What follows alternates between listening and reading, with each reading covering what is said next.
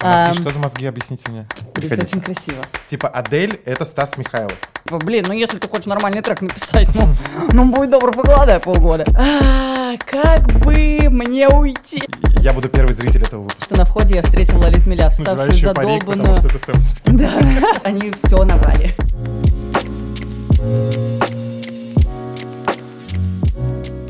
Всем привет, это подкаст «Соседний стеллаж», подкаст объединения культурных центров Юга Москвы, в котором мы говорим обо всем, что касается культуры, литературы, культурной жизни москвичей и гостей нашего осеннего, дождливого уже города. Друзья, у нас, конечно же, гость, без гостя мы не выходим, потому что без гостя смотреть нас неинтересно. У нас есть рубрика «Кто такая?». Мне всегда редакторы пишут, и мы, значит, прочитываем это, и нам гость подтверждает или опровергает то, что написал редактор. Готов ли ты? Они все наврали. Все, давай, проверять. Все плохое, все не так. У нас в гостях Таня Старикова. Бурные аплодисменты закадровые звучат сейчас.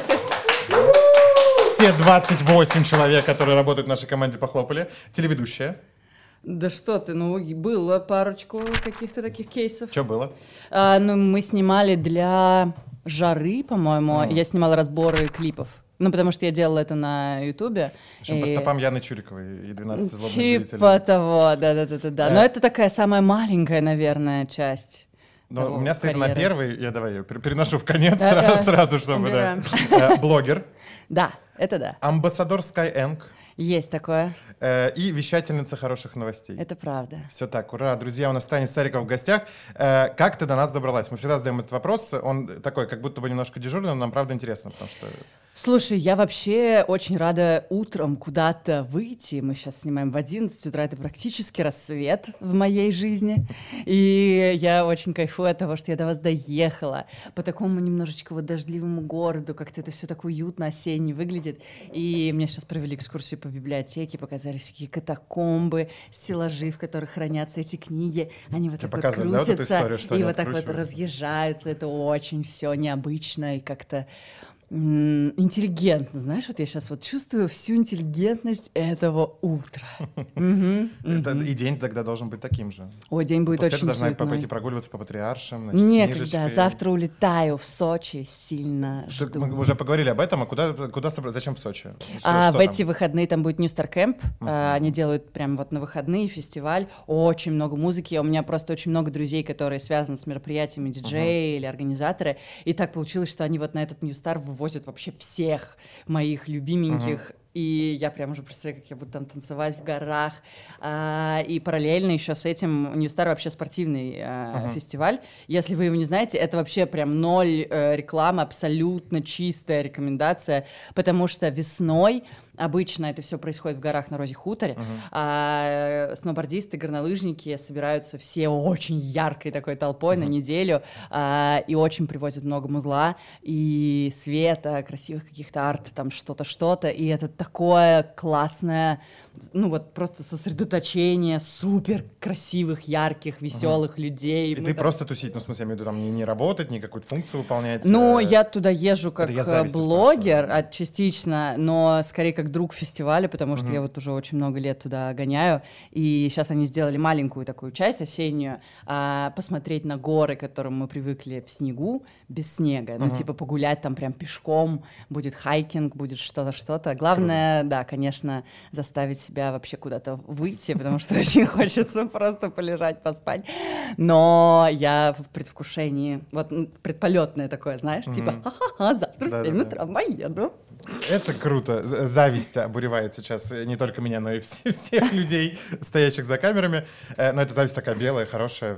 Мы тебе желаем удачи и круто потусить на этом фестивале, потому что нам тоже туда хочется. Поэтому предлагаю брать выходной за свой счет завтрашнего дня и, собственно говоря, сваливать. По поводу переездов, городов, Сочи и всего остального. Ты же переехала в Москву. Я не из Москвы. Да, гости столицы. При этом ты довольно много раз высказывалась о некой московской тусовке, в которую тебе хотелось попасть. Ты вот так о ней мечтала, ну, как будто бы, судя из твоих слов. Насколько твои мечты совпали с реальностью в этом плане? Слушай, ну, наверное, вообще в целом мечты всегда с реальностью не совсем совпадают, потому что ты как-то видишь это все исключительно в каких-то фотографиях и там что-то, все равно не знаешь, что там внутри. Но я кайфую от того, что вот это... пусть назовем это московская тусовка, но по факту это люди очень яркие, которые тоже же все из разных городов, которые просто вот приехали сюда, как в такой центр, и ты можешь пообщаться с ними, со всеми, с яркими, с талантливыми, и это очень классно. Но... Тебе не кажется, я просто сразу, тебе не кажется диссонанс, что в формате московской тусовки ты говоришь, типа, это люди, приехавшие тоже из разных городов. Да. Почему тогда это московская тусовка? Ну, потому что она в Москве только такая. Почему тогда так получается, что москвичей в этой тусовке, по сути, нет? Москва, в принципе, же центр такого притяжения, это столица. Для нашей центростоличной страны это, в принципе, нормально. И я просто очень еще люблю Нижний, из которого я изначально родом. И я ценю нижегородскую тусовку очень. Она очень душевная, гостеприимная, веселая, простая. Такая прям вот ты приходишь и чувствуешь себя как дома, даже если ты не оттуда. И она просто очень другая по темпу, по там при всем уважении, любви, уровню, амбиций, как бы ребятам уже классно. Ну и я такая же, особенно когда я нахожусь в Нижнем, ты такой, как все здорово, как все хорошо, а сейчас еще Нижний зацвел, и там просто ощущение, что ты уже на месте, уже все хорошо. А московская тусовка, она ненасытная, она прямо все время что-то, куда-то надо ехать, у всех какие-то проекты, ты приходишь и окунаешься вот в это вот обсуждение, что мы хотели сделать, там, не знаю, бар, мы хотели сделать фестиваль, мы хотели снять кино, мы хотим вот это вот, а мы сейчас снимаем, а мы сейчас там, не знаю, с Нагиевым, а я вот вчера ночью, а там где-то работала в каких-то проектах, о которых ты в Нижнем даже и не думаешь, что это вообще все реально. А здесь ты вот прям оказываешься вот в эпицентре людей, которые занимаются культурой на всю страну. Это очень круто. Но при этом сейчас же очень много историй с тем, что да, вот эта молодежь, которая обычно стремилась там в моем поколении. То есть, условно говоря, типа, лет 10 назад все стремились в Москву, неважно, то есть никто не видел никакой возможности развиваться круто внутри там, своего города, региона и прочее. Сейчас все больше историй с тем, что приезжаешь в какую-нибудь там, не знаю, условную Калугу, и там всякие... Человек из Калуги, он просто очень промит Калугу, он прям типа топит за Калугу, да. Вот, ты приезжаешь в Калугу, и там, условно говоря, куча всяких разных кофеин, каких-то баров местных и так далее, они все круче и круче становятся, и у тебя нет какого-то диссонанса от того, что уехал там далеко от Москвы, и ты всегда можешь найти какое-то классное место, которое там по уровню, по атмосфере и так далее соответствует этому. К чему вопрос, к чему я веду, да? Да. Почему, на твой взгляд, изменилась вот эта вот история с тем, что все прутся в Москву? Мне кажется, наоборот, такой вот этот тренд на Москва-центрование, он куда-то исчезает. Ну, может быть, есть какой-то у этого всего государственная какая-то подоплека. Я не знаю, есть ли на это тренд. Вообще с трудом понимаю государственные подоплеки. Если ты есть, напиши нам. Но я могу говорить только, наверное, за Нижний, потому что я его очень хорошо знаю. Там понятно, что это сейчас Нижний 800, и туда просто... Там началась вообще другая жизнь, такого не было никогда. И, конечно, когда ты живешь в городе, который закрыт синими заборами, тебе хочется оттуда свалить сильно. А когда ты живешь в городе... Синими заборами? У нас был прикол, что у нас все было закрыто синим забором. У нас город синего забора был. И не был в Нижнем, просто я все еще не доехал. Это вообще, это пипец, потому что просто огромная набережная, просто закрыта синим строительным забором. Там когда-то будет стройка. Вот как вот здесь вот стоят флажки, и здесь будет дерево. Вот там здесь будет набережная. И она так стояла лет 15. И это как бы только часть города, он, в принципе, весь так выглядел. Конечно, хочется свалить, ну что тут? А сейчас я каждый месяц туда приезжаю, и каждый месяц новый какой-то парк, что-то новый фонтан поющий. А это тут вот, значит, у нас теперь здесь огромный конгломерат баров, а тут у нас, значит, новый клуб. И ты понимаешь, что это все за месяц открылось. Это же очень круто. Это потрясающе. Я очень ценю при всех прочих равных, которых сейчас у нас вызывают очень большое количество тревоги, я в Нижний приезжаю как вот прям в отдельное какое-то место мое, знаешь, ну, которое прям классное. Я не знаю, так ли сейчас в других городах, что-то мне подсказывает, что вряд ли хватит денег каждый город так переделать, но нам как будто просто повезло. И сейчас там, конечно, очень многие ребята такие, знаешь, что, ну, Москва... Интересно, интересно. Ну, на выходные я приеду к тебе, но вот прям жить. Там тебе что-то бегают. Зачем-то и куда-то. Да, там что-то надо ночью работать, я этого вообще не хочу. Боль просто, боль команды. Да. По поводу Нижнего Новгорода. Как так получается, что в Нижнем Новгороде до сих пор нет музея Натальи Водяновой? Объясняю. Я дикий поклонник вообще Натальи Водяновой. Считаю, что лучшая модель наша за всю историю. У вас есть какое-то, не знаю, почитание в Новгороде вот этих, да, там людей, которые вырвались из Новгорода и сделали какую-то карьеру за пределами? Слушай, конечно. Ну, основные вот Водянова, наверное, Ума Турман, тоже такие прям герои города. И как будто бы нет, наверное, такого прямо культа сейчас, потому что пока создают культ из города и из тех, кто сейчас там растет. Да и то ребята сами это делают. Ну, то есть, условно, метро Горьковская, это диджеи, у них появился вот этот лейбл «Вечеринка», мои очень близкие друзья, и они раскачались, про них уже что-то там вся диджейская Россия знает и говорит. И как будто есть вот этот вот фокус их подсветить, знаешь, ну вот условно такие какие-то растущие сейчас личности, и это классно. Но Водянова, по-моему, приезжала на какие-то мероприятия. Но сейчас-то вряд ли, наверное. Но она вела же, если я не ошибаюсь, как раз юбилейный концерт. Вот это, по-моему, кто там был, Малахов? Нет, не помню. Ну, да, но это было... Но даже просто назад. Я имею в виду, что Водянова, мне кажется, она такая очень классическая история вот этой, типа, образ Золушки из откуда-то там очень далекого региона, грубо говоря, и так далее, что вырваться, что она там продавала на рынке какие-то продукты. Да, и я знаю район, в котором она родилась, и это, конечно, вообще там никакой, там прям хтонь. Но ничего, смогла, но она очень талантливая и очень приятная. Я однажды у нее вот брала интервью, на которое опоздала, мне было так стыдно, просто невероятно. Для Skyeng мы как раз ее снимали. Я опоздала минут на 20, и я горела. Я прям зажигала себя, пока ехала, а она уже с микрофончиком, уже все так... Она очень приятная, очень умница, и мне очень хотелось бы, чтобы ее больше было. Хочу улицу Водяновой вообще. Ну, мне кажется, лет там через, дай бог ей долгих лет жизни и все дела, но я думаю, что... Надеюсь, что мы когда-то научимся ценить вот... В моменте? Да. А вот насколько это, вот, допустим, насколько адекватно назвать улицу ну, типа, улицу именем человека, который жив еще? Мне кажется, это довольно... Да, по-моему, так делали 500 тысяч раз. Не, у нас запрещено. Ну, насколько я знаю эту историю, даже у нас нельзя, пока человек не... Да? Да. Да. Ой, интересно. Я не знаю, я никогда не называла ни в кого честь улицы. Никакие. Планируешь? Ну, было бы здорово. В честь кого бы ты... Ну, помимо Водянова мы разобрались. Так это мамина, это папина. А, да, вот так. Да, это неплохой вариант тоже. Я бы, если бы мне дали такую возможность, я бы тоже это мамина. Вот оно кумовство и полезло у нас, да. Но это приятно возвращаться. Вообще, ты хотела бы, чтобы в твою честь назвали улицу? Мне кажется, было бы классно, да. Но она должна быть такая тусовочная, знаешь, типа с бар-кроссингом, вот с этим вот хоппингом. Не кроссингом, с бархоппингом, да, с всякими клубами, там, с какими-то что-то такое, чтобы там было прям прикольно. И в каком городе? В Нижнем, конечно. Это исключительно. Да. То есть, если в Москве тебе предложат, такая, не-не-не. Нет, ну, что это за ситуация, в которой мне будут предлагать еще выбрать город?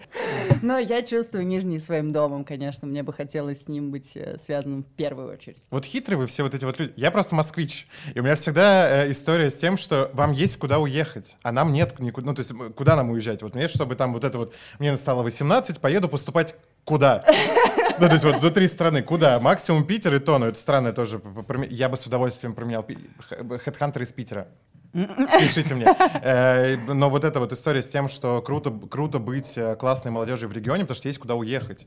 И там куда стремиться, и вот этот вот момент поменять всю свою жизнь, какой-то супер прыжок сделать там и сменить всю обстановку и отказаться от всего. А нам... Да, слушай, еще полно других стран есть, и вообще, если хочется куда-то ездить, если есть такая вот прям задача, то всегда можно найти. Я сейчас уже поняла, что я немножечко освоилась в Москве, здесь уже 3 года живу, и появилось вот первый раз какое-то расписание, что я типа там вот в 7 должна встать, в 8:30 отвезти сына в школу, вернуться по этой же улице, вот здесь у меня работа, вот тут у меня магазин с продуктами, ну, знаешь, вот такой вот вайб. И я поняла, что...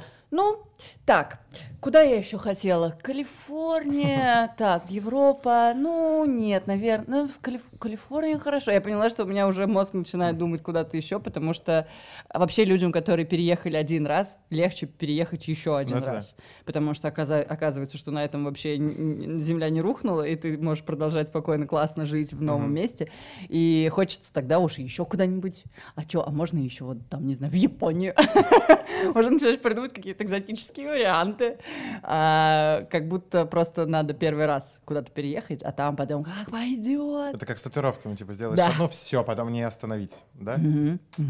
Три самых кайфовых места в Москве для тебя. Не обязательно, я не говорю там про исторические достопримечательности, у нас вообще веселое интервью, не скучное, поэтому... То есть, ну, это вот твои какие-то места силы, не знаю, либо места, где ты, там, не знаю, можешь перезарядиться, либо, наоборот, там, настолько разрядиться там, что потом потребуется перезарядка.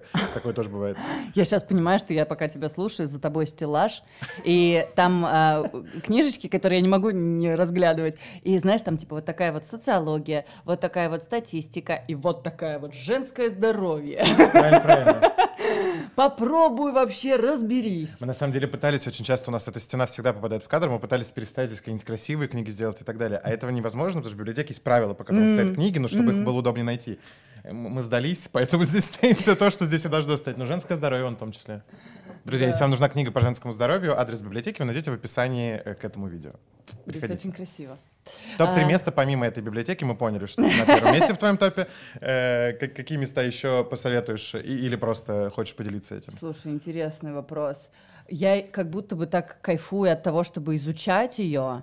У меня был вот первый самый период, когда я только переезжала сюда, я специально назначала... Во-первых, я сама полностью изучила весь Циан, чтобы посмотреть, где какие квартиры, и назначала просмотры в разных совершенно районах, потому что это был для меня такой вариант познакомиться с городом. Как бы я по делу еду. Я вот ездила в соседний дом здесь, на Ленинском проспекте, смотреть квартиру тут, и поэтому до сих пор примерно вообще помню, как здесь что. Поэтому я как будто очень ценю, чтобы поехать куда-то в новое место, где я не была еще. Но понятно, что есть вот такая вот а-ля досуга, тусовочная часть, это Патрики, естественно, ну потому что ты просто не должен придумывать, в какое кафе ты пойдешь, ты просто туда приезжаешь и там разбираешься уже. И там все эти хэппи-энды и все такое, до симача можно дойти, и как будто все более-менее классно.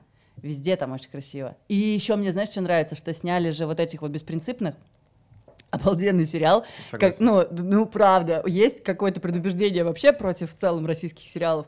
Понятно. Ну, как, ну оно есть. Не, есть. Мы очень часто тоже с гостями я люблю тебя! Но беспринципный — это просто супер вообще идея. И так классно смотреть на место, где ты правда ходишь, телевизоре, и это еще... Ну, это... Какие-то истории, которые там как будто бы происходят параллель с тем, как ты ходишь там, ну, то есть вот это все, это классно, что начали, да и вообще, мне кажется, тренд на, не знаю, популяризацию каких-то там районов или мест в стране, потому что сейчас выходил сериал «Юз» на премьере, например, это про ростовский конкретный район в Ростове, и там вот вся вот эта вот история... Не смотрела? Я тебе очень советую, это офигительно, всем «Юз», про, значит, борьбу двух наркомафий внутри Ростова, но при этом это все сделано такая а-ля российско-ростовская эйфория, которая... Собак съел товар. Типа того, ну, условно, но при этом это очень круто снято, это очень круто сделано, офигенно написанное музло прям конкретно для сериала, такой типа ростовский рэпчик, но при этом классно сделанный. Очень крутой актерский состав. Короче, всем советую, правда, «Юз», очень крутой сериал, всем советую, кто смотрит после этого, все говорят, да, это классный сериал. Ничего себе. Поэтому, это я просто к тому, что тренд на вот это вот развитие неких локаций и их популяризацию внутри, это очень круто. Да, это правда приятно, потому что как будто бы ты начинаешь немножечко в кино себя ощущать, а это всегда супер меняет вообще все. Когда вот ты нашел идеальную музыку для того, чтобы пройтись по своей улице, когда вот ты понимаешь еще какую-то визуальную картинку, как это может выглядеть, это кайфово. Еще из любимых мною мест это кататься на самокате по набережной, вот где я жила недавно, на Смоленской набережной я жила, и мы встречались с Карцевым, потому что он жил на Кутузовском, и он ко мне приезжал на самокате, и мы вот так вот по всей набережной, к Лужникам, ехали что-нибудь там по Лужникам, потом в парк Горького, в Нескучный сад, вот так вот на самокатах, это просто супер. Я помню, как мы ночью остановились как раз вот где-то здесь около мозгов, вот этих, как он называется, РАН. Что, подскажите? РАН. Российская Академия наук, ассоциация? Академия. И мы ночью туда приехали на самокатах, и там еще где-то нельзя было пройти, мы перелезали через какие-то заборы, овраги, чтобы там куда-то пройти, куда нам было нужно. И это какой-то вот такой классный настрой, когда тебе уже настолько нечего делать, что ты вот такой фигней занимаешься по ночам.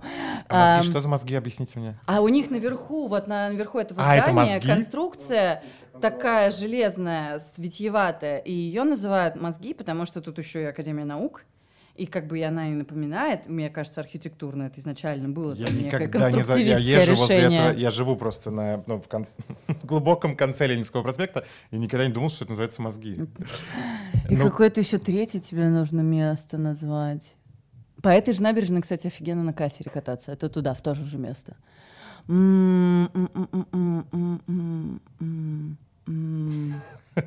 Часики появляются. Ну, ладно, вот в том же, на самом деле, месте, но я как будто бы готова его увести в отдельную историю. Мост, метромост, вот там на Смоленской набережной, у которого появляются надписи на... Там экран, да. Да, на экране. И это так мило, господи! Этим занимаются какие-то достаточно молодые ребята, мы потом уже узнали просто... Я пыталась понять, кто это, потому что он иногда как будто разговаривал со мной, знаешь, а там надписи типа... Ну, улыбнись, или там приятно обнять тебя этой холодной осенью, или вот что-то вот такое, вот оно все такое милое. И как будто очень часто это попадало в мою жизнь, знаешь. Типа опоздал сегодня, не переживай, ну вот такое. И у меня переехал друг Славджи в соседний подъезд, и когда он переехал, у него в первый же день был еще и день рождения.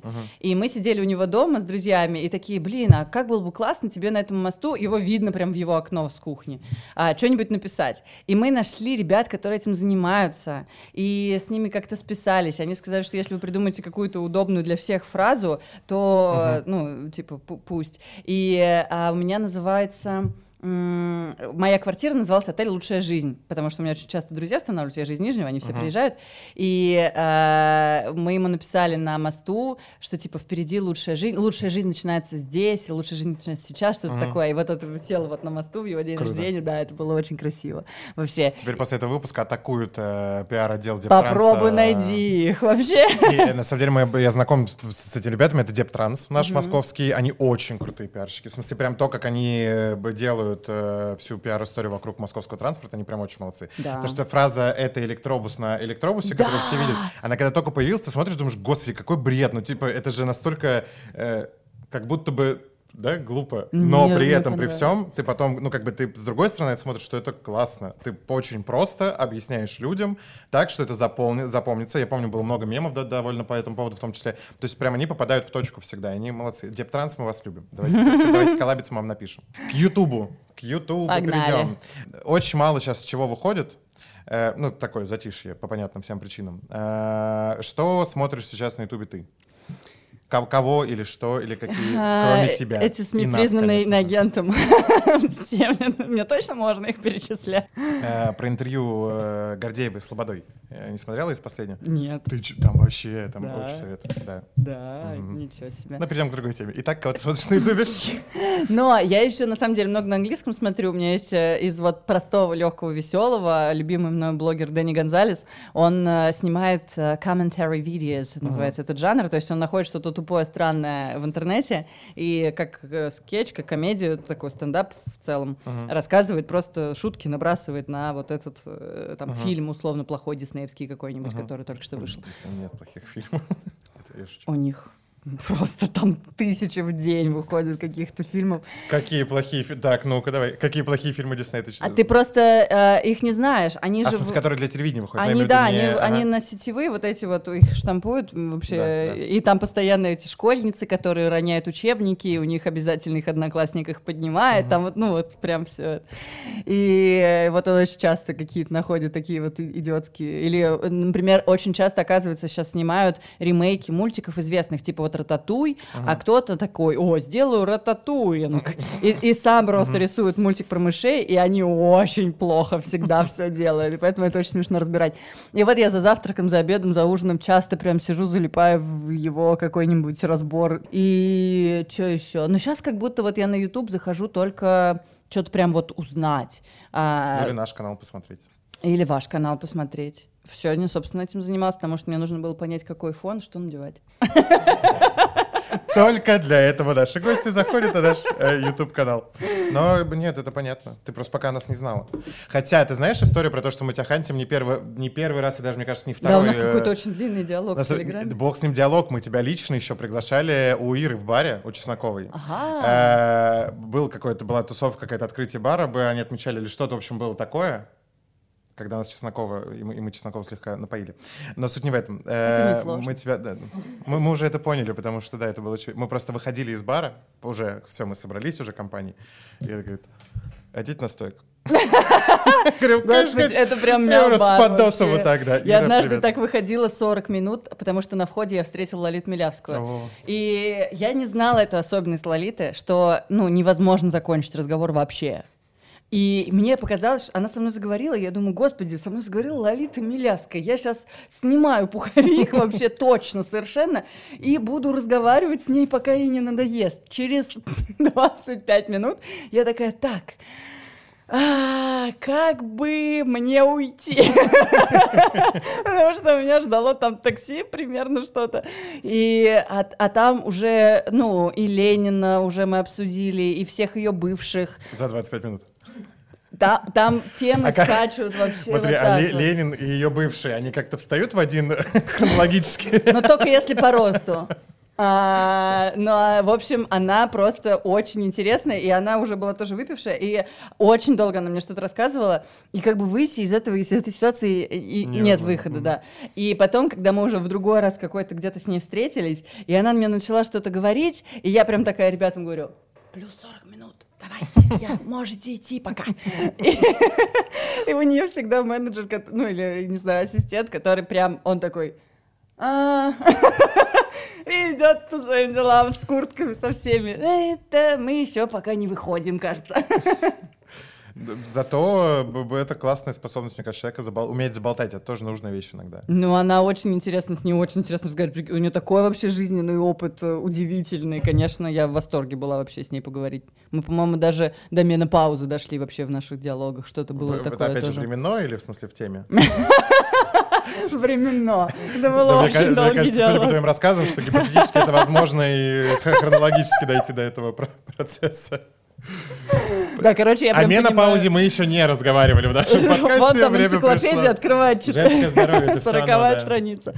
И, короче, понимаю вайб мяу-бара, когда вы пытались уже выйти, но Чеснокова достал на стойке. Да, это вообще прекраснейшее место, на самом деле. Очень, очень, очень хочу. И я еще больше хочу, знаешь, куда? В мяу-бар, который они открыли в Каш. Да. Я очень хочу вот туда съездить. Это Турция, если что. Это не в смысле овсянка, это прямо Каш. И столько про него рассказов, откуда ты появилась отовсюду. Потому что, наверное, туда безвизовый въезд, видимо, поэтому все о нем резко заговорили. Да-да. И очень хочется, на самом деле, до туда доехать. Интервью закончено, мы поехали в Каш, да, через Сочи. Про YouTube в итоге. Ну чтобы мне поделать, только бы не почитать, конечно, естественно. Я сейчас еще теперь все время вижу бэкстейджи. Даша Косян, мать нашего канала вообще, потому что она первый гость была, когда мы вообще еще не... Ну, то есть мы сейчас хоть чуть-чуть мы, типа, есть понимание, кто мы, что мы, что мы делаем, и тогда это был прям первый выпуск, мы вообще не понимали по формату, что мы будем делать, и так далее.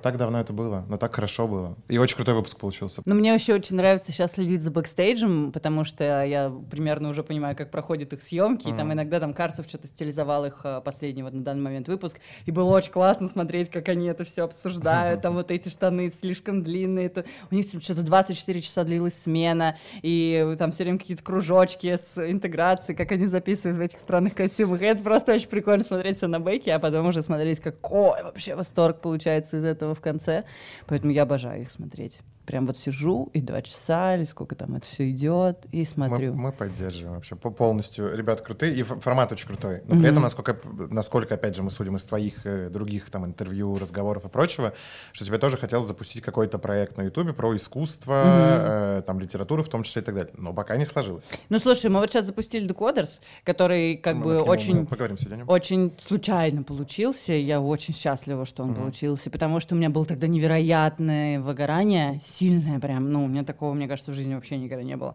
Я прям не могла на камеру смотреть вообще, меня трясло. И мы с Даней Трабуном обсуждали, что Канье выпускает новый альбом, и он делал разбор его у себя в сторис, и сказал, что просто, типа, хочу, если что, за кадровым вам консультантом, если вы в Skyeng будете снимать что-то, то и типа я готова.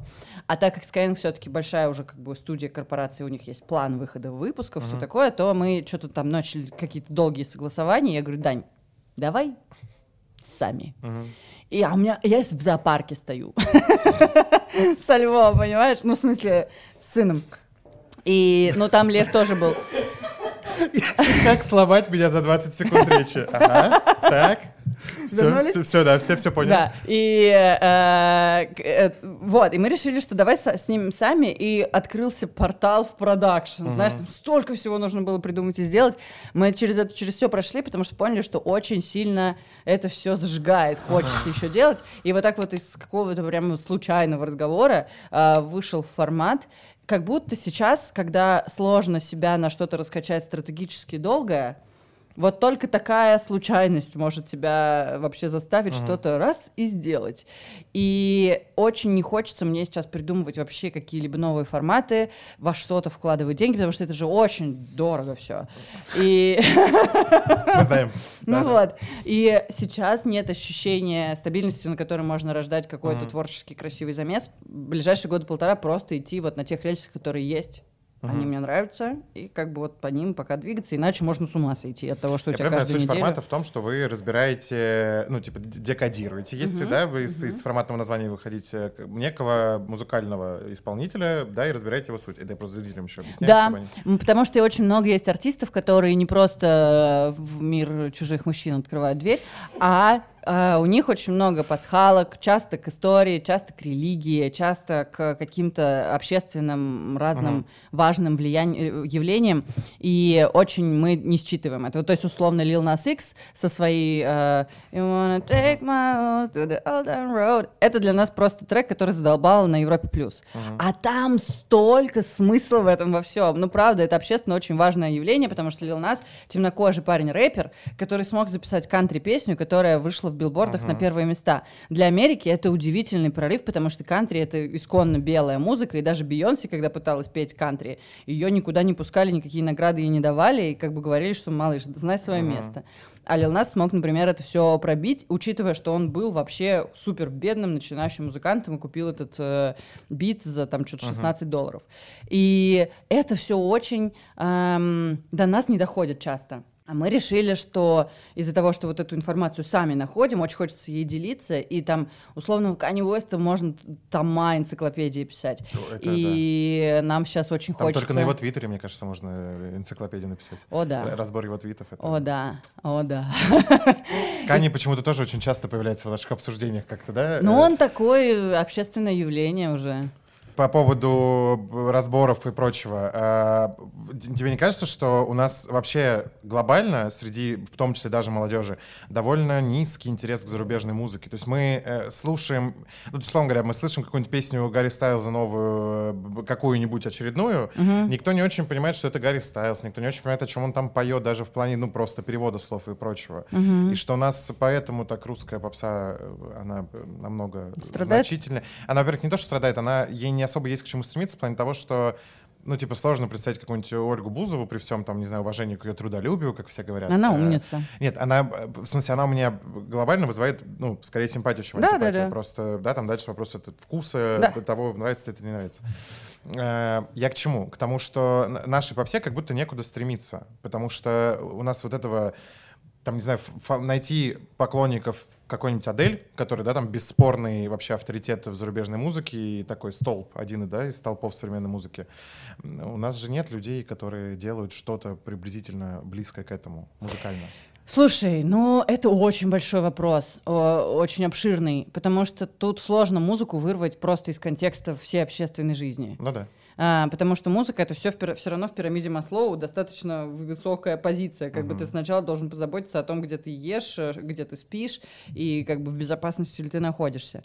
Понятно, что когда более-менее повышается уровень жизни, и музыка становится покачественнее, потому что уже музыкант может у себя под крышей с чайком и с какой-то приятной едой сидеть и долго думать над одним треком и не переживать, что у него кончатся деньги послезавтра. Вот, поэтому понятно, что сейчас коммерческого музла больше, но тут дело не в музыкантах. Нет, это я понимаю, это скорее в слушателе. Я же к этому... И даже не в слушателе. Просто это дело в общественном... Вот сейчас в этапе развития нашего общества просто. Но было классно наблюдать там даже пару-тройку лет назад, как рэперы, например, очень вглубь начинали копать, какие клипмейкеры появились. И не знаю сейчас, как сейчас... Ну, как будто бы очень много тоже общественно интересных певцов.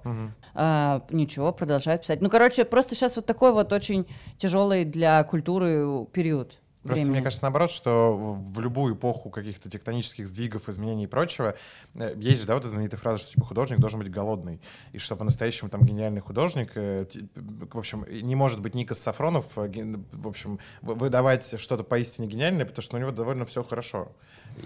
Я понимаю, про что ты говоришь, как будто это просто увеличивает еще глубину личности твоей, потому что когда ты проходишь через большое количество жизненных испытаний, ты становишься более глубоким человеком, да, и можешь о большем вообще рассказывать.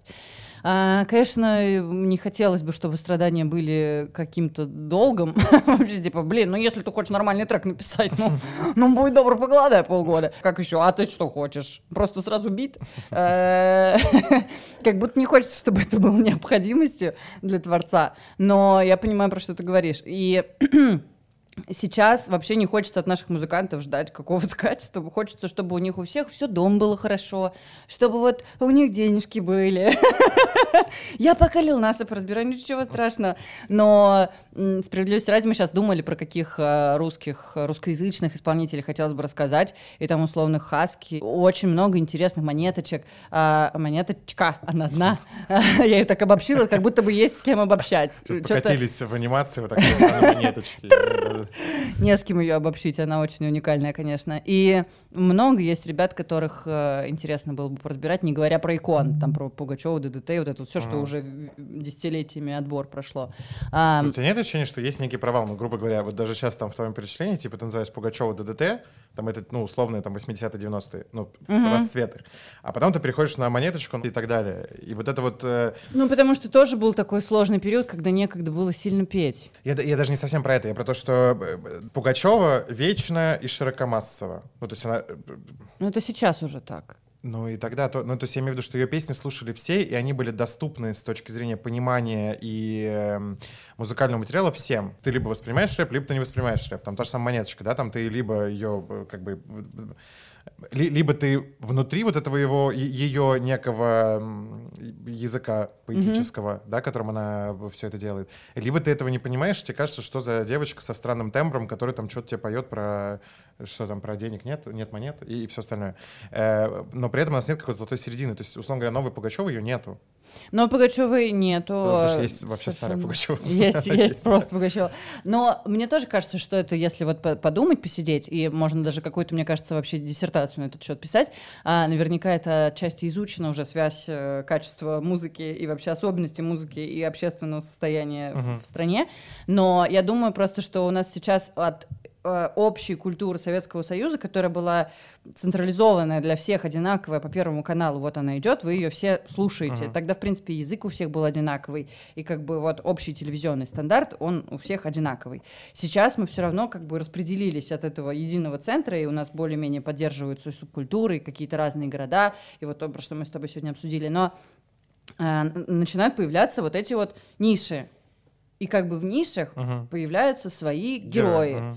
Но для того, чтобы этот герой, который будет в угоду всем, был создан, условный Ургант, он должен пройти тоже какой-то вот этап созревания этого всего. А музыка гораздо более сложная, чем шоу, чем ведение шоу. Это же уже готовый формат. Готовую вот песню, которая на всех зайдет, как будто бы чуть-чуть сложнее придумать, еще и умную. Да-да. Вот, но... Мне кажется, что это просто нужно чуть-чуть им почувствовать стабильность, музыкантам, и развитие индустрии. И что это прямо нужно, и что за это ты получишь деньги. И как бы уже на какой-то более-менее стабильности что-то классное такое рождать, коммерческое. Кого из зарубежных артистов хотели бы вы дальше планируете разбирать, либо там готовите выпуск? Мы хотели Тайлер, The Creator, разбирать. Очень ждем, когда он какой-то инфоповод нам даст, потому что мы пропустили его новый альбом, когда он только выходил. Прикиньте, у него реально типа в списке дел дать повод Тане. Завтра с 11 до 12. Ну какой-то там новый альбом, что-нибудь для нас, пожалуйста. Ну Тайлер, The Creator, мне кажется, тоже очень важный персонаж. И очень он поменял вообще стиль даже для этого стиля направления. Ну, когда ты видел хип-хопера, рэпера вот в таком вообще... в ушанке, в каких-то жилеточках, рубашечках. Мне бы, наверное, хотелось попробовать Адель. Ну, как будто там много прям. Там глубоко, мне кажется, так. Адель вообще, One Love, мы как раз, пока у тебя была экскурсия, рассказывала историю про ее, про выпуск, который она сейчас делала перед альбомом 30, там же было типа большое вот это шоу на фоне планетария лос-анджелесского, и рассказывала историю про... Я так понимаю, что она Эмми за него получила. Да, кстати, она получила Эмми за него, и она там близка к вот этому статусу Эго, там называется, который типа Эмми, Грэмми, Оскар, Тони, да, у нее только Тони не хватает, как и Леди Гаги. Вау. Девчонки, вообще, мы девчонки, мы за вас.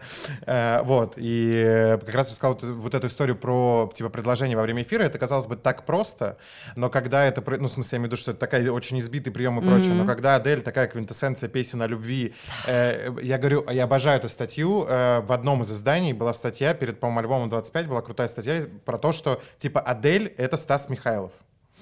И там при этом издание довольно серьезное, ну то есть типа там это был не какой-то угар, и они реально раскладывают то, что по большому счету типа пиар-концепция развития Стаса Михайлова и Адель, они одинаковые, потому что типа Стас Михайлов наезд на Таню на лицо, типа реально объясняют, типа что Стас Михайлов поет для брошенных сердец, все дела, да, там у него музыка, которая понятна всему всей нашей аудитории, на которой он работает, то есть она без там всяких суперизобретательских каких-то вещей, она очень, ну, такая просто понятная. И у Адель та же самая история. Это человек, который... Ну, так-то и у Ольги Бузовой та же история. Ну, да. Но это сложно же все из-за того, что это для одиноких сердец и понятная музыка объединить в единый ряд. Элтон Джон тоже для одиноких сердец пел. Да и... Не соглашусь, понимаешь, в чем вопрос? Типа, допустим, Стас Михайлов выезжает только на песнях для брошенных дам, ну, грубо говоря. Адель выезжает только на песнях, а условно Элтон Джон и типа Ольга Бузова помимо этого делают огромное шоу вокруг этого. То есть там типа нельзя сравнить Мадонну. Ой, Адель начала потанцовку брать в номера. Да? Это так прикольно, я не могу. Они там что-то, это так странно. Мне типа, кажется, это да, крайне странно в случае Адель. Вы как вас выпустили на сцену вообще? Не видел, надо глянуть. Я еще, знаешь, про что подумала? Что сейчас вот я начинаю в голове перебирать их певцов, даже сейчас рандомно мы с Даней еще обсуждали Бьорк, что хотелось бы Бьорк сделать. У нее новый альбом выходит, или уже вышло, я не знаю, когда выйдет выпуск, но где-то в конце сентября. Да, вот что-то я сказала, Даня, пожалуйста, следи за этим. И условно Сэм Смит, мне бы очень хотелось Леди Гагу, которую ты сейчас упомянула. Знаешь, что я говорю про Сэма Смита и Адель? Ну-ка. Что типа Сэм Смит и Адель — это один и тот же человек, я так и знала! Потому что, вы знаете, я не слышал никогда, потому что, типа, если понизить... одновременно похудели. Во-первых, во-вторых, если понизить, типа, голос Адель до, ну, там, на пару тонов в, типа, эквалайзере, то получается чисто голос Сэма Смита, и наоборот. Та же самая теория есть про Агутина и Варум, что, да, в общем, да. Я обожаю. Это вот, знаешь, еще показывает, насколько людям кажется, что это все несуществующие персонажи вообще. Я так легко себе могу представить Адель, просыпающуюся где-то в гостиничном номере, уставшую, задолбанную. Парик, потому что это Сэм Смит. Да. Короче, я, конечно, да, обожаю конспираси-теории, все вот эти вот. Про что я сейчас начала говорить, что очень много персонажей, которых я тебе перечисляю, что они очень разные все, и что их поэтому интересно разбирать, потому что у них масштаб личности большой, потому что они не боятся быть уникальными. И это связано с тем, что, в принципе, там в западной культуре сейчас есть вектор на уникальность. Ты классный, если ты особенный. А у нас но при этом пока... каждый особенный, и поэтому он классный. Ну, то есть там вот это тоже... В смысле, просто, короче, очень ошибочный путь упираться в то, что если ты не уникальный, то ты ничего не добьешься. Да. Потому что, ты, да, ты начинаешь себя очень сильно в этом... Нет, ты anyway уникальный, но как бы есть ценность в том, чтобы увеличивать свою особенность и ее растить, то, что тебе нравится, увеличивать. Ну, или если тебе это не хочется, то как бы это и есть твоя особенность, условно. Короче, суть в том, что в западной культуре важна личность именно. А у нас пока страшно быть личностью, потому что очень много запретов, очень много общественного еще советского осуждения. Поэтому очень много похожих друг на друга артистов. И поэтому среди них сложно выделить вообще кого-то одного. Есть кальянный рэп, я понятия не имею, кто там кто. И, а там своя, кстати, иерархия. Там вообще там 100%. Одно дело Хамай, другое дело Навали вообще. Все так. Вот. И как будто очень хочется, чтобы у нас общество привыкло к тому, что люди особенные, яркие, классные, в этом ценность. И тогда из этого тоже очень много артистов интересных может вырасти. Ну да. Да, да я выпьем просто... за это. Да. Нет, я просто думаю о том, что у нас очень много подражательств. То есть, типа, условно говоря, когда в 2008 году там появилась Гага на радарах и стала, да, вот это вот, типа, эпицентром эпатажного появления и ведения себя, насколько много у нас начали подражать потом этому, и прям, типа, клип Гаги какой-нибудь, и дальше там, какая-нибудь Дубцова, еще кто-нибудь в этих же образах, при этом, которые вообще им не свойственны, и вообще вы не туда идете. Хотя вот, кстати говоря, про Адель, мне кажется, Дубцова реально имела потенциал стать российской Адель в плане вот голоса, песен и так далее, но куда-то не туда она пошла, как мне кажется. Да.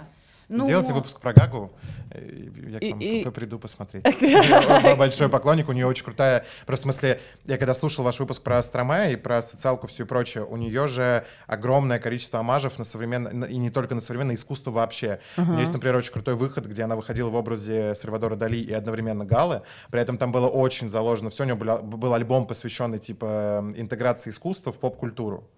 Короче, там прям есть о чем поговорить. Просто вам... Я буду первый зритель этого выпуска. Да, и вот если на нее смотреть, она же тоже, она начинала с очень коммерческого музла, и ее важность культурная не из того, что она поголодала, понимаешь, а из-за того, что она окрепла, нашла хорошую команду и время на то, чтобы подумать. И как бы не обязательно, мне кажется, идти через страдания. Ты, короче, против страданий в творческом процессе. Ну, я не то, что против. Я не хочу говорить, что художник должен быть голодным. Может художник быть голодным, может такое произойти. Но лучше покушать.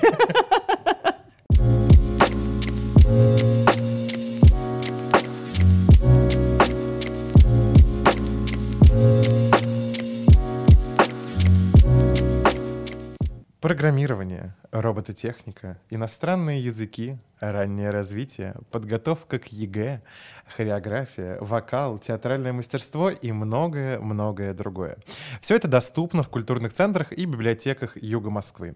Чтобы выбрать себе занятие по душе и записаться в одну из секций или кружков, которые работают в наших учреждениях, вам необходимо пройти на наш специальный портал, адрес его появился сейчас вот здесь, и активная ссылка, конечно же, в описании к этому видео. Заходите туда, выбираете то, что соответствует вашему возрасту, пожеланиям, местоположению, в том числе району, в котором вы живете, и с вами свяжутся наши замечательные администраторы, проконсультируют по всем вопросам и запишут в один из кружков Южного округа города Москвы. Переходите на наш портал, и мы ждем вас в наших учреждениях. Так, про YouTube мы поговорили, про подруг хочу поговорить. Я знаю, что тебя все задолбали этим вопросом. Смотри, мне с другой немножко стороны. Я посмотрел, наверное, 2-3 выпуска «Подруг». Не то, что не смог смотреть дальше, типа, мне не залетело. На твой взгляд, почему вот этот феномен образовался, история с подругами, что в какой-то момент, ну, типа, обсуждали все вообще это шоу, и все посмотрели его. Вы были таким неким нашим российским вариантом «Секса в большом городе», только, типа, не игрового кино, да, там, не игрового сериала, условно говоря, такой подкаст, обсуждение формат, ток-шоу формат, вот. Ну, потому что это как раз, это в этом, во всем главная суть, это идея, которая как бы просто очень изначально богатая такая. Потому что девочкам не хватало платформы, чтобы обсудить то, что нельзя обсуждать, потому что вот там есть, конечно, большая энциклопедия женского здоровья. Так высоко, что фиг ее клюет. Да, но и вот ее прочитать совершенно скучно. А вопросы возникают, а обсуждать их нельзя, и никто тебе ничего не рассказывает никогда в жизни, и при этом у тебя столько из-за этого проблем, которые ежедневные, и которые ты такой, ну ладно, ну пусть. И от обычной какой-то гигиены до отношений с токсичными мужиками, которые ты не замечаешь. И это большая ниша, которая начала вот как бы сейчас в нашем современном обществе уже казаться проблемной, и при этом во многих странах это уже изучается в школах, и там ученые это все популяризируют и все такое, а в России все такие... Вы что такое говорите? Вот почему, на твой взгляд, для нас это стыдная тема? Ну, то есть, условно говоря, там наше с тобой поколение, ну, да, мы же определились, что мы одного возраста. Да. Ну, типа, нам разговаривать об этом проще, чем, например, нашим родителям. Ну, грубо говоря. И мы, когда я даже там по своим родителям сужу, у нас довольно близкие отношения, то есть мы можем там какую-нибудь обсудить вообще все абсолютно с разных позиций, но обсудить прям все. И когда заходят какие-то темы, там, не знаю, про сексуальное воспитание, сексуальное просвещение, вернее, в школах, там и прочее. Такое всегда ханжество по отношению к этому, что все думают, что как только вы начнете об этом говорить в школе, все, у нас разврат, Содом и Гоморра и прочее. Почему так у нас это происходит? Почему не можем перестроиться никак с этим? Ну, мы как будто бы прямо институционально и не сильно хотим. Я не думаю, что общество там западное 30-40 лет назад тоже этого хотело. Это, мне кажется, какой-то само собой произошедший процесс. Нет, но это все равно институциональная история. Ну, потому что это сейчас... Для того, чтобы в школьную программу ввести такие истории, это должен быть как бы институт образования этого захотеть. У нас институт образования этого не хочет. И у нас просто, в принципе, другой сейчас вектор. То есть если бы как бы все шло вот там... тем прошлым, предыдущим вектором, вполне возможно, что у нас уже это все было бы. И очень жаль, очень еще религиозное же общество и вот это вот все, и оно очень... Не, ну слушай, про религиозное общество тоже все, когда говорят этот комментарий, условно, Америка, у очень них куча конфессий, согласна. И они очень религиозное общество. Согласна. И... Я не топлю за Америку, я просто как пример к тому, что очень многие... Ну что религия не обязательно отрицает сексуальное образование, да, я согласна. Ну просто религия должна как-то под это подстраиваться, а наша религия вообще ни потому что не хочет подстраиваться.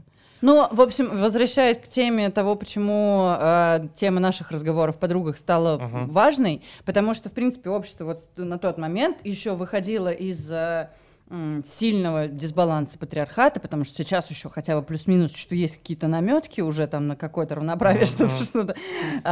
Ну, понятно, что у нас равноправие официально, но тем не менее. И вот эти вот дисбаланс отношений женщин и мужчин в обществе, дисбаланс того, что секс как бы не считается вообще частью жизни, при этом новая платформа, которая тебе помогает не чувствовать себя одиноким, и ты можешь... Это определенный костыль одиночества, посидеть, поговорить с подругами на те темы, на которые ты стеснялся говорить. И плюс еще многим мальчишкам это на самом деле давало информацию о девочках изнутри. Мальчишкам, ребяткам, пацанам, паренькам. Делаем свой формат, назовем его «Мальчишки». Ну, потому что, условно, интересно же понять, что девчонки там про оргазмы про свои говорят. Ну, потому что они же там честнее расскажут. Ну да. Чем твоя тебе в порыве страсти. А тут прям на берегу, они спокойненько, что-то там пообсуждают, ты это примешь к информации, где-то еще почитаешь, тебе там еще ссылочку на сексолога дают. И как будто для многих пацанов это было вот возможностью проникнуть в этот мир, женский мир. Не... Ты хотела бы смотреть подобное шоу от мужского лица? Да мне кажется, они даже и были. Но понимаешь, что... Очень много вот этих вот а-ля подруги. У меня всегда есть. Если типа мы не видели, значит не было. Потому что нет, мы довольно много чего смотрим в силу профессии и культуры. Нам присылают просто, что очень много похожих форматов, вот как с Леди Гагой, знаешь, типа приятно, но ничего из этого так популярно не стало, особенно мужское. Сейчас, например, женский форум еще очень сильно бомбит, тоже девчонки где обсуждают. И почему? Потому что мальчики и так это обсуждали уже очень много веков, понимаешь? Слушай, вообще не соглашусь, потому что обсуждать в контексте того, я вчера с такой познакомился, это одна история. А обсуждать реальные проблемы, уязвимости и вот это вот, то есть мне кажется, что, наверное, проблема вот этих всех форматов, то, что не было там какой-нибудь истории там про то, что там мужики говорят, да, вы последний раз плакали. Да. Ну, условно, понимаешь? Вот, понимаешь, должно быть то, что, чего не было еще. То есть понятно, что если мальчики сядут обсуждать отношения, как они и делают вот в этих форматах, это никому не интересно, потому что этим пропитана вся наша культура и так. А если они сядут и смогут обсудить то, что не принято было обсуждать, чем мы и занимались в федеральном Ютубе. Федеральный Ютуб. А если мальчики смогут сесть все вместе извините, и обсудить. Как вот до сих пор у Дудя было интервью с Щербаковым. Божечки, сколько шума было вокруг того, что человек целует свою жену. Ну, то есть, что за бред вообще? И вот если такой формат кто-то смог бы сделать честно, то это могло бы залететь. Но со стороны уязвимости пацанов, а не со стороны силы, потому что со стороны силы пацанов и так уже вся культура сделана. Хотя при этом... опять же, про силу пацанов и про некую маскулинность. Сейчас как будто бы стыдно быть маскулинным становится все больше и больше. В плане того, что когда ты проявляешь какую-то свою... как это называется? Мачистость? Ну, типа, да, маскулинность, условно говоря, тебя скорее захейтят, чем... Ну, это бабл. Так-так. Пузырь. Ага, пузырь. Ну, то есть, условно, приедь в Ростов и попробуй удивить кого-нибудь своей токсичной маскулинностью, ну, давай. Да. Ну, а при этом, понимаешь, а с другой стороны, если ты будешь сидеть и обсуждать там какие-то уязвимости и прочее, тебя обвинят в том, что нюня, тряпка и конечно, прочее. Так в этом и суть смелого шоу. В том, что на нас, знаешь, как летело. Я вот недавно давала интервью для издания одного, и она, девочка меня спрашивала, журналист, что ты вот не переживаешь, что ты обсуждаешь свою личную жизнь, там, и секс, вообще какие-то темы около него онлайн, а как на это посмотрит твой сын? А вот если одноклассники это увидят и тебе скажут, ну, и то есть, чего? Естественно, да. Как бы, мне-то, я понимаю, как я с этим сама живу, но... в этом и суть смелого шоу, что очень у многих людей возникает вопрос, а не обалдели ли вы? И как бы, если много таких людей, значит, вы затронули какую-то важную, возможно, тему. Ну, то есть осуждение, оно, конечно, будет, если браться за тему, которая осуждалась. Все. Но при этом, типа, как будто бы общественная польза от этого перевешивает. Ну, это уже, да, тебе нужно принимать издержки. Личный выбор на основе своей образованности, этики, морали и всего прочего. Ну, то есть ты сам должен это взвешивать. Заканчивая тему подруг, вообще не хотел углубляться в нее сильно, но, мне кажется, было хорошо. Заканчивая тему подруг, о чем хочу спросить. Почему, на твой взгляд, всегда женские коллективы разваливаются?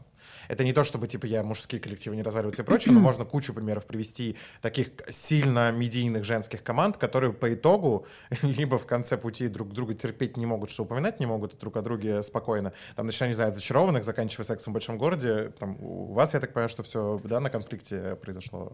Ну, на усталости скорее. Не вот, что мы там прям дрались. Ну, то есть, ну, я понимаю, да, что не вот дрались, но все равно это некий там разлад команды, который не очень хочет себе там какой-то реюнион устраивать или делать какую-то историю. Почему так именно в женских коллективах складывается чаще? Это правда, ну, как мне кажется, что это...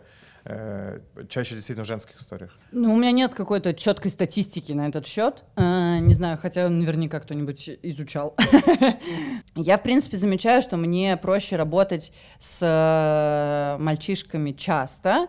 Я думаю, на самом деле, даже что классно, просто когда ты в коллективе испытываешь интуитивное, инстинктивная привлекательность вот это вот, что, ну, просто я на этапе биологического своего создания люблю мужчин, понимаешь, просто как-то интуитивно, мне классно, что этот человек мне сценарий передал условно, понимаешь, и, конечно, это, наверное, работает и в ту, и в другую сторону, и мальчикам приятно, когда девочка есть в коллективе. Но при этом, согласись, если бы сейчас сидел мужчина и говорил, что мне приятно работать с девочками, потому что, ну, вот там, типа, на интуитивном уровне и так далее, все бы захейтили его. Ну, такая... Просто, что харассмент, все дела, ну, что... конечно. Ну, а такая история у мужского пола в человеческом обществе. Мы что можем поделать? Слишком много косяков. А у женщин? О них просто никто не знает. О косяках же... Понимаешь, вы умело это скрываете. Боже, даже не начинай. У нас не было права голосования вообще на выборах. Нет, я с этим согласен. Я имею в виду, что есть легкое ощущение того, что сейчас в силу правильной абсолютно трансформации отношения к женскому обществу, типа, и к женщинам, вернее, к роли женщины вообще, да, там, равенству и прочему, есть как будто бы немножко такой провис в равенстве мужчин с женщинами. Ну, это нормально. Типа, нам сложнее стало. Это так же, как и в расовой дискриминации. Если очень долго какая-то группа превосходила в количестве прав, то что для того, чтобы их догнать, нужно, ну, как бы какое-то равновесие восстанавливать. И мне как раз кажется, самой сильной позиции мужчины сейчас это, типа, we should all be feminists и поддерживать девчонок, потому что вы тогда становитесь действительно на одной ступени и как бы спокойно дальше продолжаете работать без конфликта. Да? Мне кажется, что вообще еще женское общество не до конца поняло себя, потому что очень тоже эти тектонические изменения сейчас происходят. И очень долго мы боролись друг с другом за место вообще под солнцем, за мужчину, за что-нибудь еще.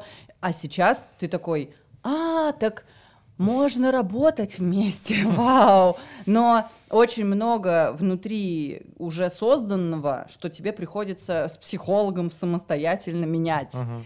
И, конечно, это еще какое-то время займет. Не знаю, интересно, что будет через 50 лет с женскими коллективами. Возможно, они, как у слонов, будут гораздо более результативные, чем мужские. У слонов какая-то есть статистика. Там, да, и вот у Боноба, например, я недавно слушала у Колмановского подкаст очень интересный про то, что в эволюции побеждают самые дружелюбные виды. И вот у Боноба, у них девчонки друг с другом вообще там нормально, у них все. И у них вообще не модно быть альфа-самцом. Там нет такого вот, что альфа-самец, короче, взял всех за шкирку.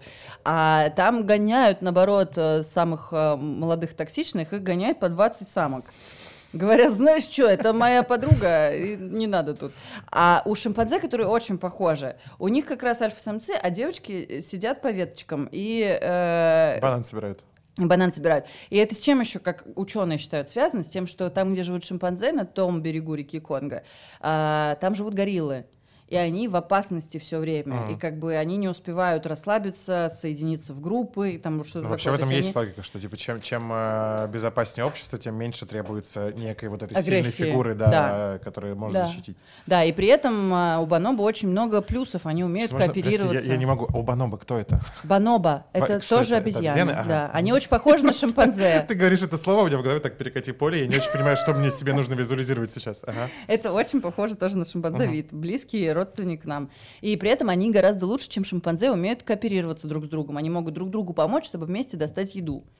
И вместе ее съесть. Понимаешь? И не разругаться на этом фоне. А для нас вообще важный урок. Можно было бы вообще поучиться. Сразу вместе достать еду, вместе ее съесть. У меня сразу эти «Звезды в Африке» новый сезон начался. Я прям представляю, провожу параллели и аналоги. И еще шимпанзе бонобо ни разу не были зарегистрированы, что один бонобо убивает другой бонобо. А шимпанзе так делают. От чего же они мрут? Ну, просто от других факторов. И это как будто бы очень вот такое женская сила в обществе, видишь, его немножечко успокаивает и стабилизирует. Поэтому просто нужно нам сделать так, чтобы за нами гориллы не бегали, и все сделаем нормально. Я, кстати, очень советую этот подкаст, который я сейчас практически пересказала часть его. Это все не мои вообще исследования и мысли. Это Колмановский очень классный делает подкаст, как же называется, «Студия либо-либо». Прям потрясающе, очень интересно, прям советую. Друзья, прерываемся на пару мгновений для того, чтобы напомнить или рассказать впервые вам о замечательном сервисе разночтения, который доступен на сайте Объединения культурных центров Юга Москвы. Ссылка у вас сейчас появилась на экране и, конечно же, активная ссылка в описании к этому видео. В чем суть сервиса? Вы можете, не выходя из дома, подобрать себе книгу, которая соответствует вашему возрасту, вашим интересам или, например, проблеме, о которой вы хотели бы почитать, или проблему, которую вы хотели бы решить с помощью книги. Вы, соответственно, выбираете все эти параметры на нашем сервисе, и перед вами предстоит подборка из книг, отвечающая вашему запросу. Все книги с рецензиями, и комментариями от наших библиотекарей, поэтому это еще больше поможет вам выбрать ту самую книгу, которую вы хотели бы прочитать. Выбираете книгу, смотрите, в какой библиотеке она доступна, и приходите в библиотеку за этой книгой. Именно с помощью этого сервиса выбор книги и поход в библиотеку может стать чуть приятнее и чуть быстрее. Разночтение специально для вас на сайте Объединения культурных центров Юга Москвы. Про литературу. Так. У нас есть новая рубрика с этого сезона. Вот ты второй или первый гость в этом сезоне. Мы еще не знаем, как мы расставимся. Называется она «Бонстеллаж».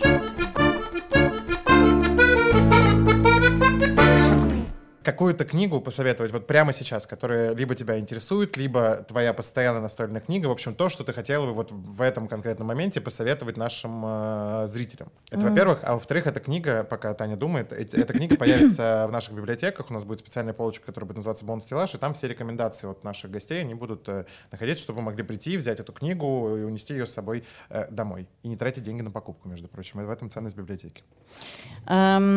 Я сейчас просто у меня в голове идет список прочитанного сейчас недавно. Нужно обстоятельно женское здоровье. Женское здоровье, пожалуйста, да, прочитайте все, очень полезно.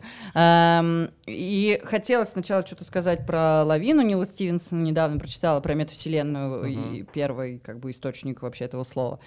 Но как будто бы хочется не давать повода сильно себя отвлекать. И я сейчас, наверное, посоветую книгу, про которую я уже рассказывала где-то. Это воспоминания Дмитрия Сергеевича Лихачева. Она называется «Письма о добром». Он ученый советский. Вот был Сахаров такой, технический ученый, как бы, в технических науках. А Дмитрий Сергеевич Лихачев, он историк. И он прожил, в общем-то, весь 20 век. То есть он прожил прямо и революцию, и Советский Союз, и он был в лагере, и он был в Ленинграде во время блокады. Ну, то есть прям... Есть что рассказать. И он при этом... Очень хороший человек.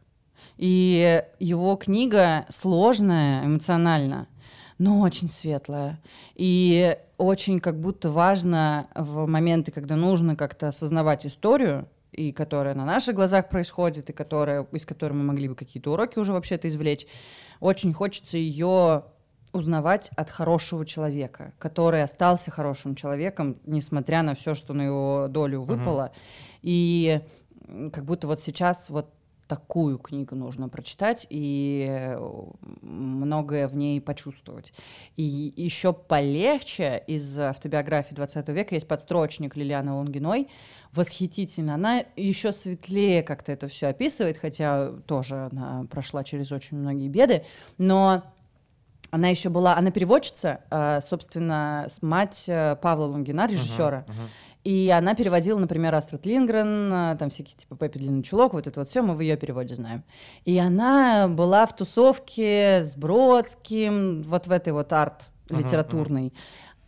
Поэтому там помимо ее жизни очень много литературных наблюдений. То есть это человек, который знал слово и который замечал все. Лихачев-то он историк, и он как бы все это сохранял, потому что он историк. А она просто вот по-человечески замечала, вот, что ей соседка сказала, а что ей эта соседка сказала в другой ситуации, когда уже там война началась, например. И у нее как-то очень это...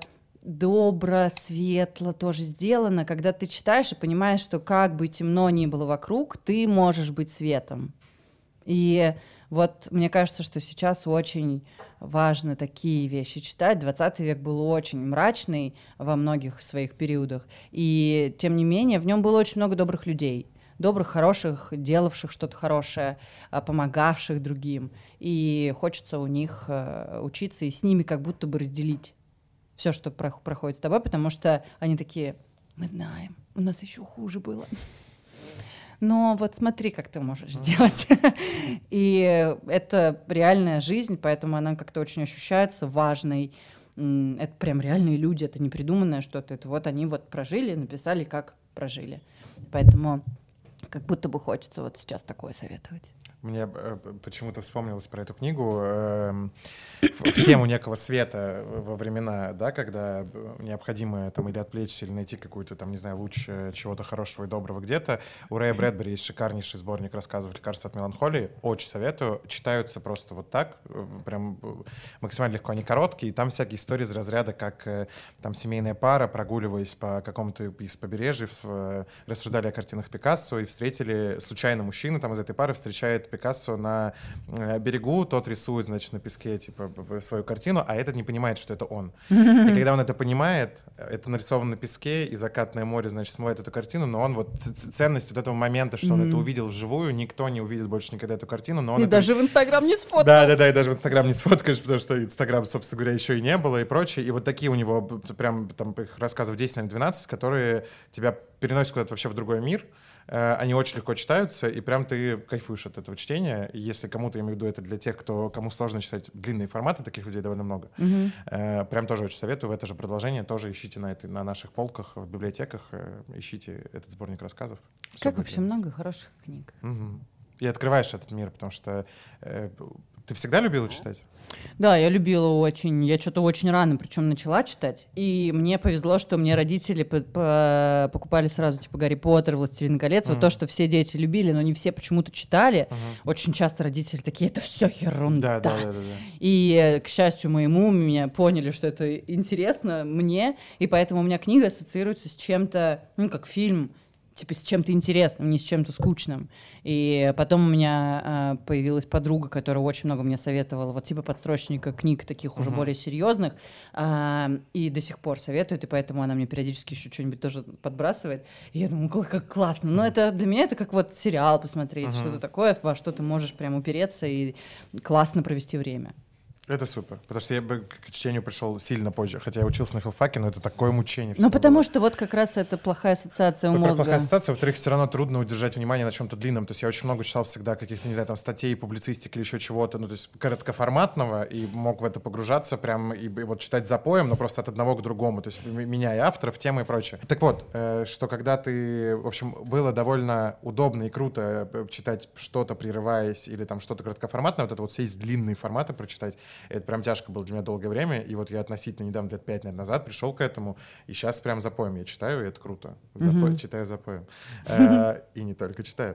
Вот, и поэтому я, в смысле, советую, например, такие книги типа Брэдбери, я понимаю, что есть куча людей, которые хотели бы читать, но они просто в силу там отсутствия пока усидчивости или привычки к этому, им будет это сложно, поэтому сборники рассказов — это вообще спасение, потому что ты можешь 10 страниц прочитать, ты законченную историю получил, и можешь ее отложить до следующей ночи, типа, условно говоря, и вот так потихоньку-потихоньку ты в это вливаешься.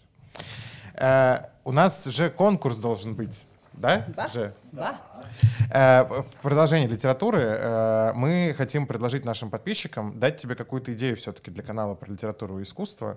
Не знаю, может быть, какую-то предложить книгу, которую хотели бы, чтобы ты разобрала. Или, например, нового героя для вашего нового формата декодера. Да, с удовольствием. Давайте, друзья, определяемся следующим образом. В закрепленном комментарии либо герой для декодера, либо книгу, которую вы хотели бы услышать в разборе Тани Стариковой, либо в каком-то новом постоянном формате, либо просто, чтобы она сделала это как новое видео на своем канале. Предлагайте, мы все лучшие варианты, по нашему мнению, отберем, скинем тебе, выберешь лучшее, и этот человек получит что-то. Приз. Итак, это очень вообще редкая штука. Мне ее подарил организатор одного мероприятия, поэтому она вот была в лимитированном очень варианте сделана. Это сказка на виниле. Сказка о царе Салтане Пушкина. И здесь роли озвучивает Варя Шмыкова, Алексей Агранович. Прям такой Гоголь-центр пришел в наш дом. Это очень классно звучит. И это прям вот на виниле. Сказки для взрослых называется. Это очень круто. Я фанат винила, просто у меня прям коллекция дома. Это я не к тому, что не будет победителей в этом конкурсе. Она вот такая вот красивая еще. И мне кажется, красивый такой подарок от нас. Друзья, пишите правила, вы знаете, пишите в закрепленных комментариях и смотрите следующий выпуск, чтобы узнать, кто выиграл. Мы перед тем, как тебя отпустить, мы решили, что давненько никто не вспоминал словосочетание, а слово «фотожаба». Боже мой. Так. Наш дизайнер сделал для тебя ряд фотожаб. Друзья, у вас они будут появляться на экране, и тебе мы сейчас будем их отдавать. Тебе нужно угадать правильное название человека, знакомого тебе, да, я поняла, который находится на этой фотожабе. Но правильно, то есть не просто угадать, кто там изображен, а вот то, как это называется. Вот да, я поняла. Я сейчас вспомнила, что мы делали так с друзьями, мы очень любим друг другу какие-то конкурсы придумывать, и мы делали с фамилиями нашими, наши фотографии, там тоже как это. Именно поэтому, я так понимаю, да, это и сделали? Нет, мы просто угадали? Отлично. Я думаю, что да. И там я была на рюмочке на такой нарисована, и это было Стопарикова, понимаешь? Ты правильно поняла принцип, поэтому давайте поехали, друзья. Номер 1. Боже, а это Дукалис. Я не помню, как его зовут. У него была чудесная фраза про то, что вот он такой-то из клана таких-то. Я не помню, как его зовут. Я поломала всю игру. Нужно придумать, на что мы играем, а то мы каждый раз сыграем просто ни на что. Я и так азартная, мне нормально.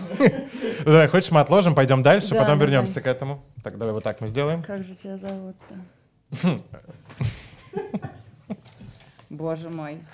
Это что, Камина из Томина? Именно так. Так, 1-0 есть, отлично. Пока так. Едем дальше. Вот таким образом. Это я, и это Железный человек, Iron Man, боже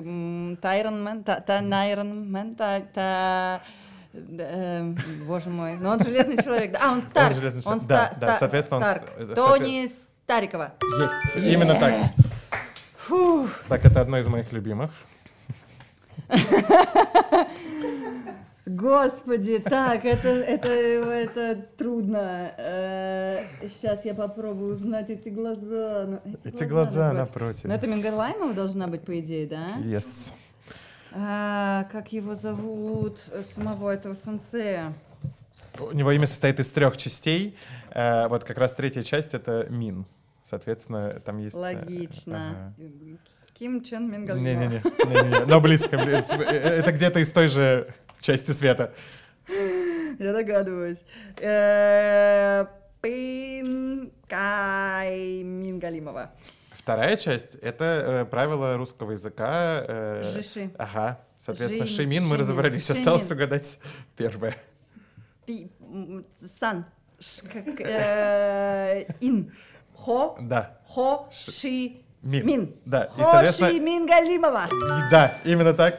Я угадала дальше. Сразу. Я же в монтаже сразу угадала, да? Конечно, конечно. Так, это мы напоследок оставим.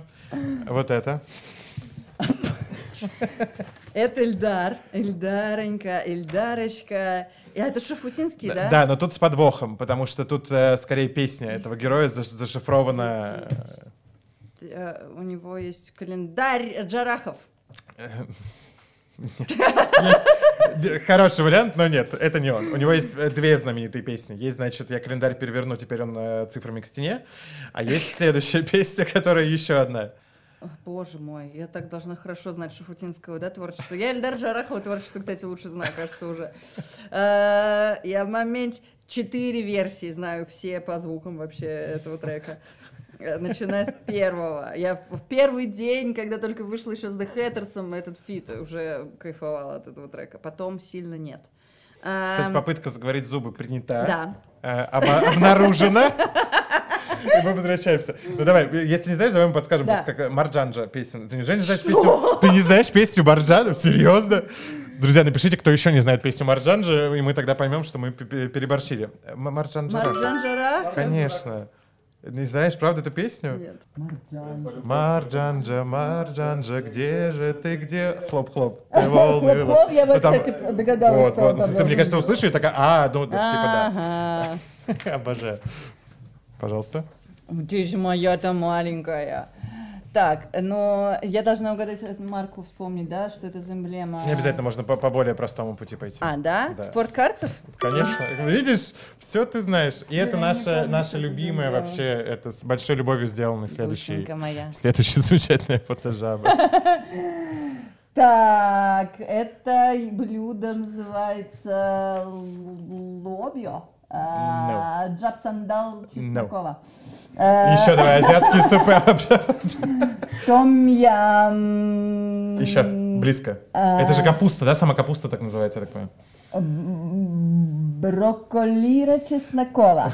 Мне кажется, можно все варианты засчитывать, потому что оно все где-то близко. Видишь, она почему губы, знаешь, прикусила? Потому что это остроты. Это острая капуста. Острая. Так не люблю острую еду и не разбираюсь. Глава Северной Кореи, как его зовут? Ким Чен. Что ты знаешь о капусте и Ким Чен Ине? Кимчанская капуста. Кимчи, да, соответственно. Кимчи! Да. Ира Кимчи Снакова. Конечно, конечно. И мы возвращаемся к Ксении Дукарис, которую мы пока не смогли. Так. Тест на Олда. Маклауд. Кто был Маклаудом из клана Маклауда? Рональд. Ну, если она Дукалис, ну, соответственно, там где-то близко к Дукалис. Прикиньте, мы вырезаем всю остальную часть интервью, просто разговор. И просто вот этот момент... Какое-нибудь имя американское на Дук. На Дун, скорее. Дун. Маклауд. Дун Клаус Макау. Дун, который мог. Да, Дун, который мог. Не точно, Дункан. Соответственно, это Ксения. Это, соответственно, Ксения Дун Калис Маклауд. Да, все так, друзья, это было сложно. Но мы справились, и это чудесно и замечательно. С Топориковой было легче. Тони Старикова, по-моему, тоже прекрасно. Тони Старикова, но Гоша Спорткарцев, это божественно. И про Чеснокова, про Ким Чеснокова, это прям хорошо. Друзья, я часто слышу вопрос, как выглядеть прекрасно и бодро во время утренних съемок, которые были сегодня, например. В этом нам всегда помогает кофе из нашей кофейни, кофейный стеллаж. У нас вот такие красивые стаканчики. Кофейный стеллаж — это кофейни, которые мы открыли в библиотеках Юга Москвы. Скоро мы будем открывать их еще и в культурных центрах Южного округа. Приходите к нам в кофейни, пейте наш вкусный, замечательный кофе, в том числе по авторским рецептам. У нас, например, есть напиток, который называется «Сонин латте». Это напиток, вдохновленный рецептами десертов, которые Софья Андреевна Толстая готовила своему мужу, Льву Николаевичу Толстому. Приходите в кофейни, у нас приятные цены, классный дизайн наших стаканчиков, а самое главное — вкусный, ароматный, теплый кофе, который так спасает в эти дождливые дни сентября. Приходите к нам в кофейни, все доступные кофейни и их адреса находятся на нашем сайте kulturyovo.ru и по активной ссылке в описании к этому видео. Таня, спасибо тебе большое, что это снежное. Я опережаю погоду. Это дождливое утро. Ты к нам, во-первых, доехала. Так что ты наконец-то к нам доехала. Мы тебя долго мучили. Какие, да, у нас там были вот эти сообщения, что типа не удалось ли рассмотреть наш запрос. Скромно напоминаем. Напоминаем о нас и все дела. Правда, спасибо большое, что приехала. Спасибо, что позвали. Во-первых, мы рады, что уже так более лично познакомились. Да. Разговор был интересный. Правда, спасибо, что приехала. Мы надеемся, что библиотеки тебе понравились, что это не последний твой раз в библиотеках. Хочу. Там еще диджейка же внизу. Да, можно вечеринки устраивать. Да, единый читательский билет мы тебе сейчас выдадим, чтобы на тебя было. Вот, поэтому, правда, спасибо большое. Друзья, Таня Старикова была у нас в гостях. Громкие аплодисменты ей закадровые и кадровые. Друзья, не забывайте подписываться на наш канал. Проанонсируй что-нибудь свое, чтобы к тебе куда-нибудь тоже пришли наши многотысячные... Я в новую квартиру переехала. Приходите ко мне все. Друзья, адрес вы найдете в описании этого видео. Подписывайтесь на наш канал. Новые выпуски не за горами. Мы обещаем выходить регулярно. 4-й сезон начался, чему мы несказанно рады. И мы очень рады, что в 4-м сезоне до нас наконец-то дошла Таня Старикова. Мы все 4 сезона до этого снимали только для того, чтобы ты к нам пришла. Ну, получается, закрываем шоу. Все, расходимся. Спасибо огромное, друзья. До новых встреч.